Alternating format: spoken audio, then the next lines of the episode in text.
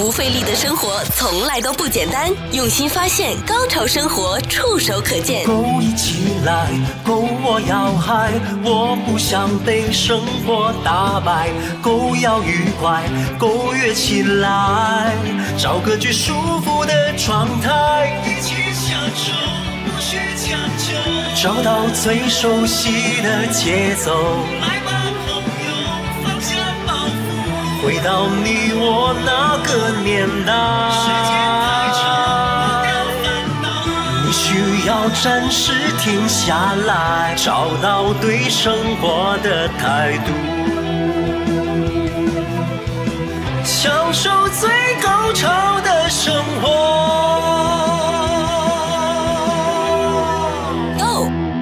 生活，欢迎各位收听《Go 潮生活》，我是小伟，我是思慧，大家好，我是金伟。我们前文再续，上一次我们说到，就是在中国大陆，尤其是在广州啊这个南方城市，因为疫情的解禁开始呢，大家就已经如鱼贯出，跑到茶楼去饮茶，解馋了。对，要解馋了，嗯、因为。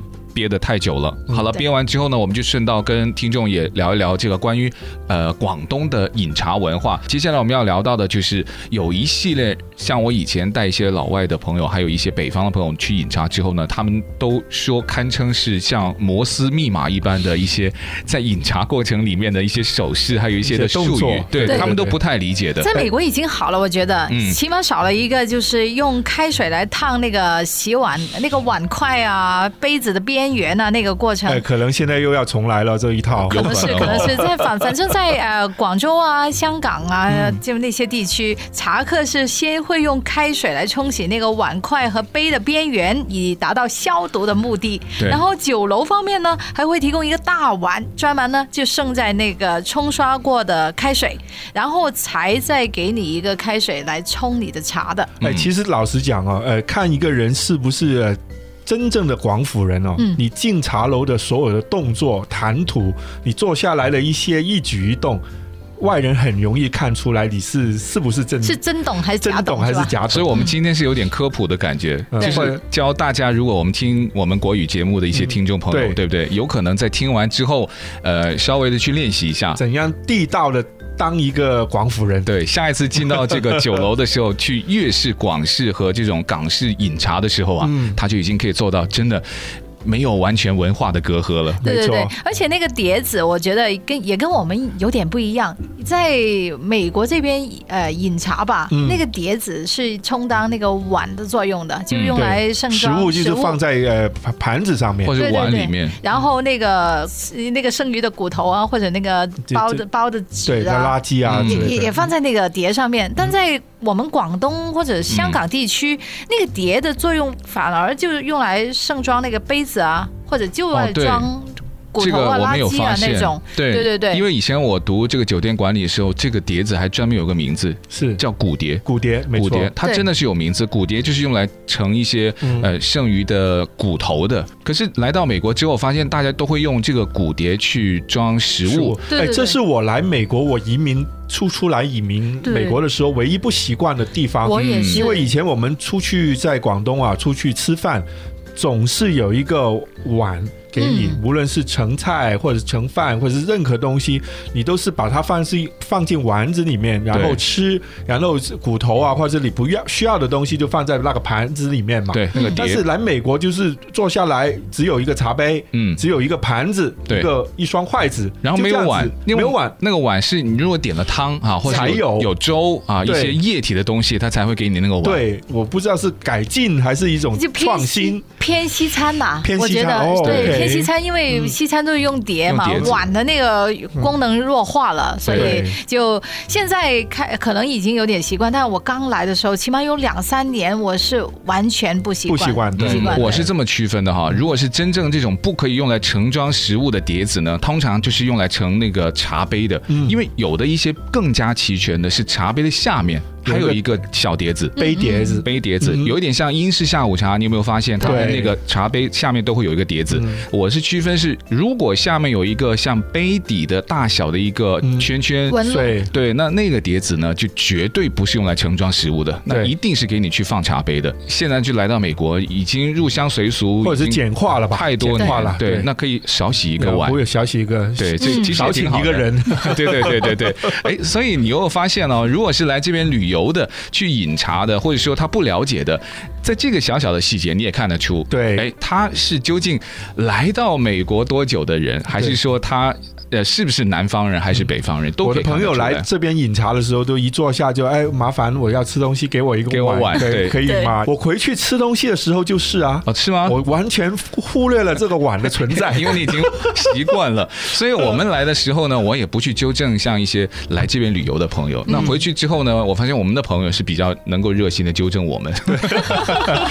他们还是很传统，还是很讲究的，吃东西就是要用碗嘛。对对对对，我们就随意了，因为我们这里文化太多，太融合了。但是在广东，在珠江三角洲，你去吃东西的，就像小伟所说的，所有的传统，所有要做的事情，我们是还是一丝不苟啊，还是很严谨的，要遵从这个老祖宗留下来的东西。对对嗯对对，因为大多数的人会要求，所以你在那当中是变成少数，那你就很容易会服从。而且他们觉得你没有礼貌，哦，对，做的不好，因为我们广东人特别就是这些餐桌上的礼仪。没错，嗯对我，如果我们做的不好，他就觉得是啊，这个小孩子家庭教育不是很好哦。对，或。者不是太尊敬我哦。对，经纬一说到这个礼仪啊，哇，在我们餐桌上的文化，我们就今天因为说饮茶嘛，那对饮茶上面餐桌的礼仪就已经太多太多了，有一些甚至让人觉得完全不能够理解。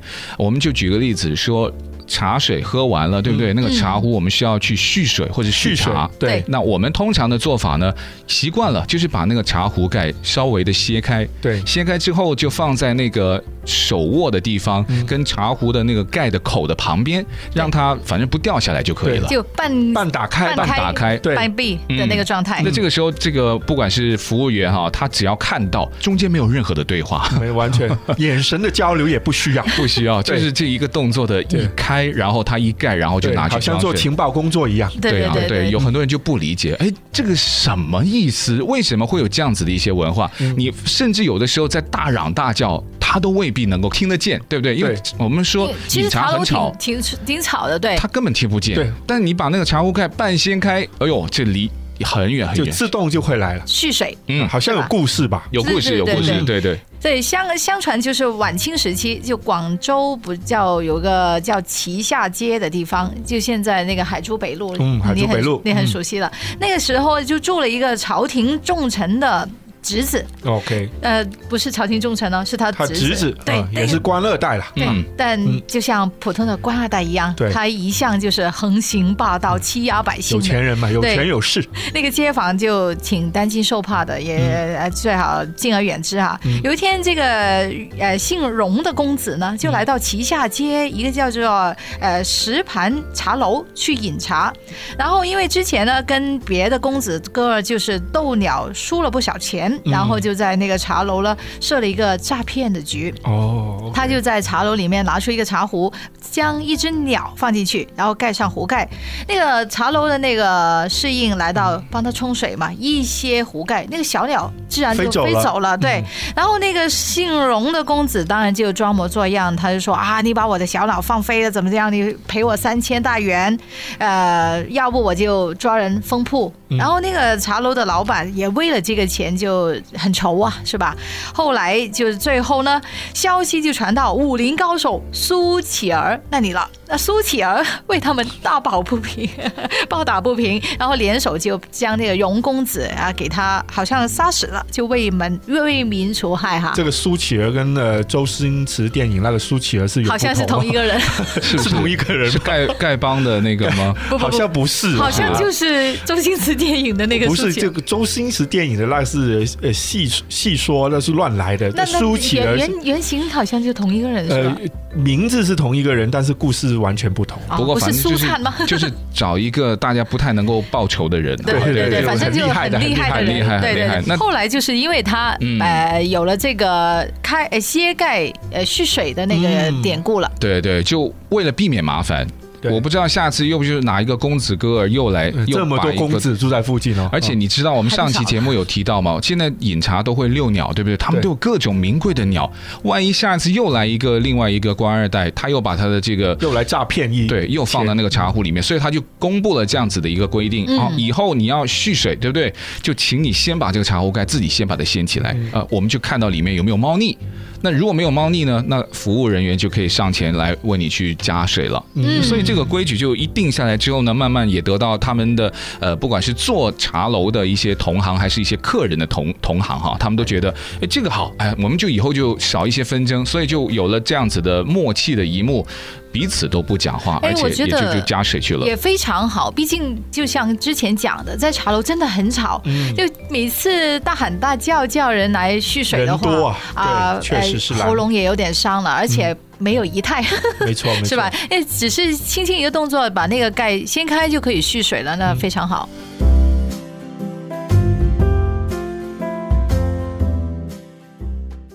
人生有时就跟香菜一样，什么都没做也会被讨厌，一成不变往往比善变更来的讨厌。人生就跟手机一样，无时无刻要充电。睡到中午起床的好处就是可以省下早餐钱。不费力的生活从来都不简单，用心发现，高潮生活触手可见 Go 潮生活。欢迎继续回到《Go 潮生活》，我是小伟，我是思慧，我是金伟。我们刚刚说到这个开茶盖就能够自动续茶，这个真的比人工智能啊，比这个还还智慧，对不对？所以如果现在你要看到一个茶楼它正不正宗，除了茶客要会这套之外呢，嗯、现在我们也要希望他们服务员也会知道这一套。大部分的呃粤式酒楼他们都会有这种基本的训练。呃，有确实有一点点的改变。怎么说呢？因为在广州啊，这十几年来外来人口蛮多的，嗯、然后很多做服务性行业的，特别是呃茶楼或者是酒楼上面当服务员的，都是一些外来的人。所谓的外来人，并不是。广东人，嗯，这些不是广东人，他们来呃做服务生，当然他们要熟悉这这一套文化。我觉得在北方就没有这一这一个做法嘛，所以他们也不了解。所以据说呃，他们开始上岗的时候需要培训，培训的就是这些东西，因为他真的不了解你把那个茶盖弄起来，我就需要立即去要加水。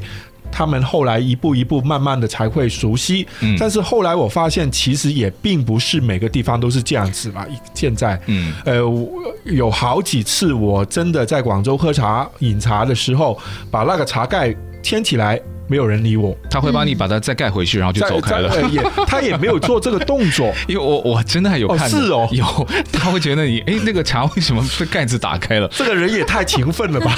然后把它就顺手很快哦，就顺手一把它盖就就就就走。你不应该把它茶盖打开。对对对，他以为卫生，他以为你加完水以后忘了把它关起来。对，在在美国也是，我也遇到过，就是在可能三藩市啊、洛杉矶还好，就我们广东人比较多，那个习俗大家都懂，但是要远的别。的地方我有试过，好像是去了，反正是别的地方了。那服务员就不管我了，完全就没理我。但是问题怎样说呢？呃，这种广东人的老习俗啊，是我们广东人在血液里面的、骨子里的面的，是要好像我们。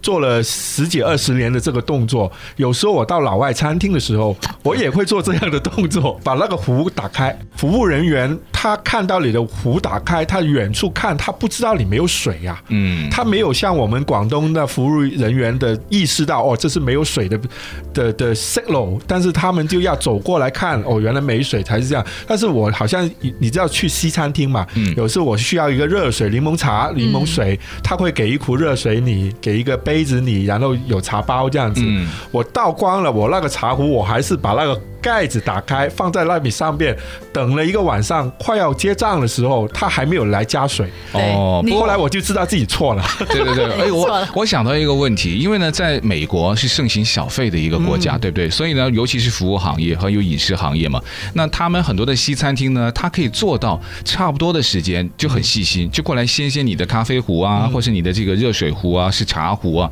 他会主动对去帮你去加水。我觉得真的这一点也可以嗯就弥补了做说法不同对他的做法不同。我觉得这个方式也应该有一点点的文化差异，就是跟这个小费文化有关系。对对对，但是你刚刚想呃说起那个在西餐厅掀起盖等人家续水，我也想起你另外一个搞笑的事情。你去西餐厅，人家给你加完可乐以后，你给人哦，给人确实，行了一个确扣茶礼，实，确实是我们、哦真的吗我们广东人就 别人跟你倒水倒茶的时候，对无论是倒什么东西，反正是液体，液体的东西，好像倒酒也是一样。倒酒有哦。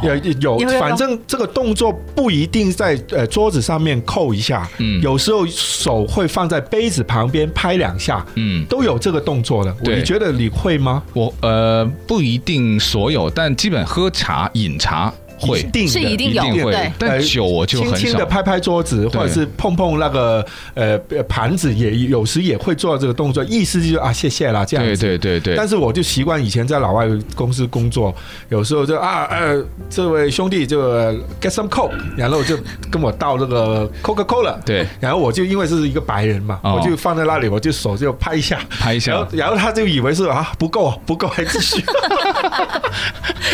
就所以我说我们这些老广啊，呃，生活了这么多年，呃，长辈教下来的，父母教下来的这些动作，是我们在呃饮茶或者吃饭的时候一些餐桌上面的礼仪，我们。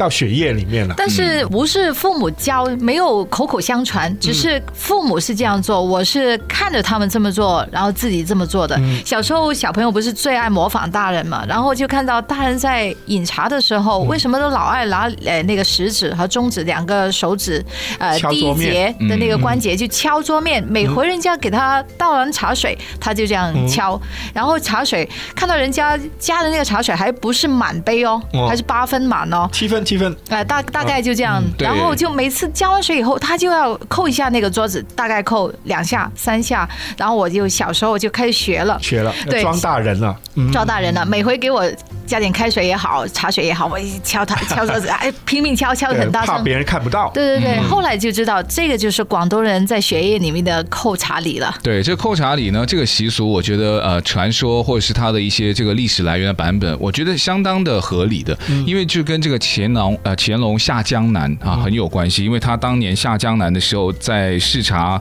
呃为福思巡，有一次就到了一家的茶馆嘛，兴之所至的时候，就给随行呃的这个仆从啊，就他的这个他的官员还有他的随从就去倒茶了，因为他要微服私访，他根本就没有了那套在皇宫里面的礼仪。那按照皇宫的规矩呢，哎，仆从是要去下跪的，因为皇上给你去倒哦茶，当然了而且也也没有可能太多机会皇上给你去倒茶，但。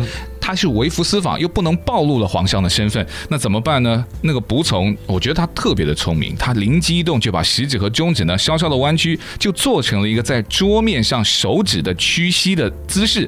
轻扣桌面，就以代替他双脚下跪。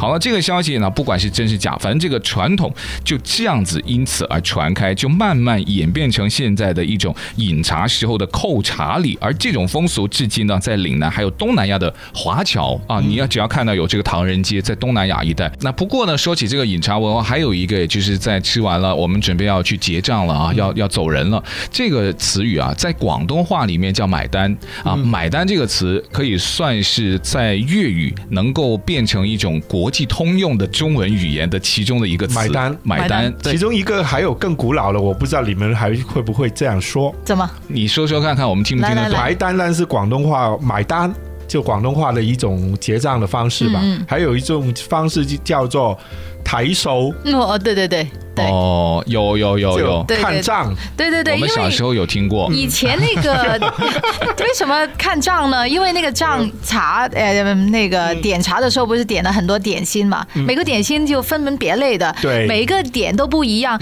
那你就得看清楚有多少数目，所以就用抬手就抬看那个数目清不清楚？就是要对对那个账，对对对看看你那个明细啊有没有这个虾饺被多记了一笼啊等等。对对对。后来英文就直接页就叫 check check，对对对。但我们粤语的买单呢，它其实现在有跟这个变成国语的买单有一点不一样，因为我们粤语不一样，我们应该是埋，嗯，埋就是埋头苦干的那个埋。如果用粤语的发音呢，买就是跟现在的买卖的买呢还不太一样，不太一样。但现在变成了就是买卖的买，再加这个单啊，买单。买单。为什么用那个买呢？就是呃提土旁一个呃里面的你那个埋头苦干那个买呢？因为在广东我们很多呢那个数字都是心算的，那个伙计很厉害，他几乎不用笔头就能把那个呃点了多少笼的虾饺、虾饺啊、烧烧麦啊，那那个都能用心算出来，所以他就在心里面埋头想买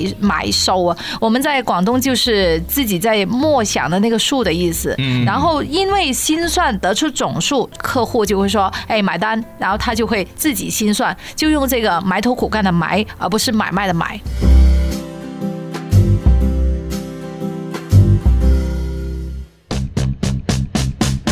有些人明明活着，但就是爱已读不回别人的讯息。天气可以影响心情，但心情无法改变天气。喜欢的梦落枕了，也要把它做完。从哪里跌倒就从哪里打卡拍照，再站起来。不费力的生活从来都不简单，用心发现，高潮生活触手可见 Go 潮生活。欢迎您继续回来《Go 潮生活》，我是小伟，我是思慧，我是金伟。好了，那说到这个饮茶，以前的饮茶跟现在的饮茶呢，它的这种呃铺排和仪式感完全的不一样。嗯、除了像礼仪方面，还有一些典型的传统以及现代的一些变化之外，器皿的一些讲究呢，也是在呃粤式饮茶文化里，它体现一种文化的表现。对，在美国的那个饮茶文化已经把它极致简化，对就剩下一个杯。一个碟，然后给你一个筷子、嗯、一个茶壶就完了。但其实，在我小时候记忆中的那个广式饮茶，那个器具可多了，就除了杯碟。还有一个碗，嗯、还有一个呃勺子，就对调羹，调羹，对对对，嗯、然后筷子，筷子和调羹呢，不是光放在那个骨碟上面的，嗯、筷子调羹还有一个架子，呃对，一个架子，这个架子就刚好能够放筷子跟调羹在上面的，嗯，就在一旁吧。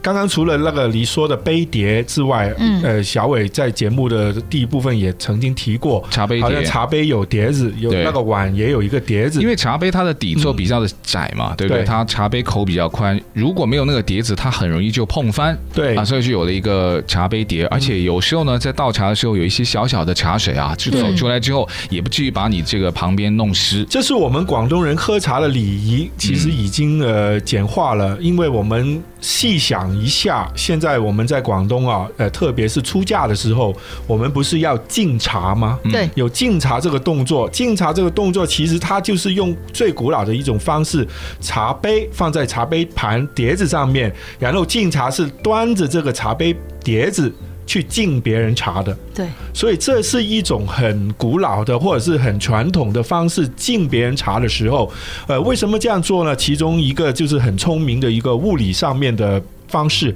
就是你的手不会被茶烫到，嗯，因为你拿着那个盘子，所以跟盘茶杯是有分开的。但是你知道茶杯上面盛着热茶的时候是超级的烫，而且没有耳朵，呃，没有耳朵是超级的烫。如果你用这个杯子放在碟盘子上面再盛给别人，第一个很礼貌很好看，第二个别人也不会因为这样子弄到手受伤。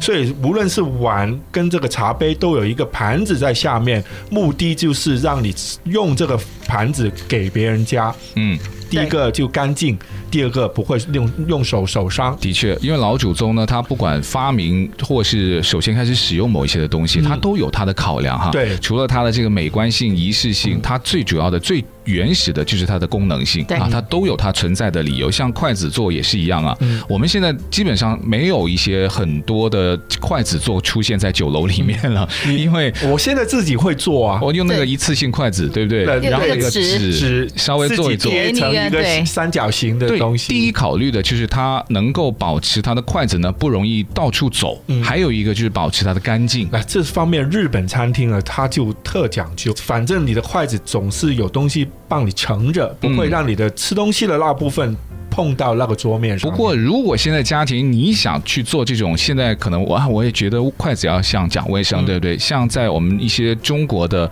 呃日用杂货店，还有日本的一些日用杂货店，它都有筷子做。还是有对对你可以回去顺便教教小朋友但。但是问题是，这个筷子做了，我觉得太小了，有时候洗的时候常常掉在那个洗碗机下面。餐厅的考量也跟你一样，现在餐厅的考量跟你一模一样。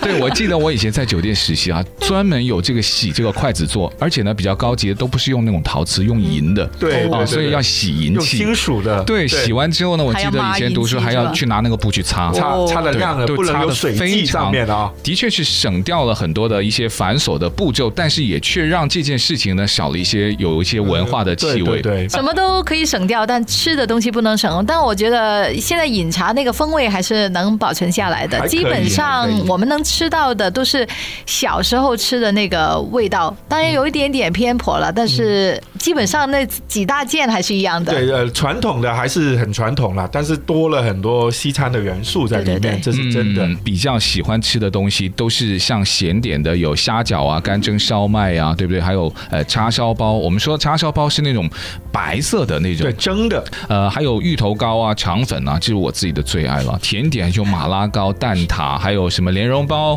奶黄包，在呃粤式的早茶里面，它蒸是占了大部分的蒸我跟。两位呃问一下，对呃，之前我在节目里说过，我去过旧老的比较传茶居嘛统的那些茶居嘛，嗯，以前那些茶居有一些很传统、很传统的点心，现在都已经没有了。我不知道你们有吃过没有？来来来，来一个。大包，有时候以前我们广东话有个俗语叫做卖大包，有这个有听过吗有听过，对对对但从来好像没有就吃过。大赠送的意思。呃，对对，大赠送的意思。对，以前卖大包在粤语就是大赠送。其实以前茶楼啊，有一些包子是一天可能只制作一次跟两次的，嗯一出来就疯疯狂的被人抢走了，嗯就是大包。这个大包是怎样子呢？现在我们叉烧包是这么小一个嘛，那个大包是这个叉烧包至少五倍那个嗯 size，、就是真的一个很大的包，里面有什么东西呢？有肉，有菜。有鹌鹑蛋，有不同的料，但是里面的料是十分的实在的，可以这样说，很多人吃了一个大包之外，就已经饱肚子了。你现在发现一些地方会做一些巨型的灌汤包或者小笼包，对不对？对它的做法也是一样，只是一个很大的蒸出来的包，但是里面因为料头很足，呃，肉很多，菜很多，然后吃起来很饱足，然后最重要的价钱很便宜。嗯所以为什么我们广东话衍生出来一个叫卖大包这种说法，就是这个原因。对而且也很多人也要抢大包，对抢大包 一旦有大包就得去抢。呃，现在我看到呃，香港有一些老式的茶楼会重做这些经典的老式的点心，其中大包这个他们会做，但是也是限量发售，并不是说你想吃就会有。哎，因为现在这种饥渴的文化，你越是限量，会越唤起大家的这种欲望贵嘛而且像这种有可能也是因为它工序比较繁琐。对，那你的限量也是对于这个工艺制作者和传承者的一种尊重。呃，好像我以前小时候很喜欢在茶楼吃到一个就是鸭渣，嗯，鸡鸭渣渣，鸭渣啊鸭渣其实就是那个鸭脚，然后把那个骨给退掉，然后还用那个呃腐皮哎、对，一起给它酿成了一个。现在没有了对，这个现在是完全没有了这个，在限量也不会有酒楼愿意做，因为那个工艺太繁琐，而且成本也很高，所以现在基本上这个在大部分的酒楼茶具什么都找不到了。对对但我小时候哎就有这这一位，我很喜欢吃这一味。呃，在早市供应当中，所有的点心，嗯他们的这种师傅还有很多的手艺还不轻易外传哦，确实是啊。你看一下，你去饮茶的时候，你看到琳琅满目啊，这个点心这么多，你觉得哇，这是一一群一个军队的人才会生产出来的。其实老实讲，里面厨师真的很少，可能是五到六个，嗯、有一些大的团队可能就十来个人，但是他们就肩负着整个个餐厅所有上百样的点心的制作。包括作为原材料的 prepare 就准备到怎样把那个成品做出来，我觉得这是一个很 amazing，就是很我想象不到这么少的人能够做这么多的东西。而且每一家每一户都有自己的招牌，就那个就是对他们自己特有的一个配方或者是工艺才做出来，那那就得他们自己掌握了。你要吃到他那个，你只能去他那个茶楼。三十七度大汗淋漓，好热。不猜拳就敢耽误事了。几罐冰镇蜜瓜啤酒开喝，既蓝色又认真。如果距离那能。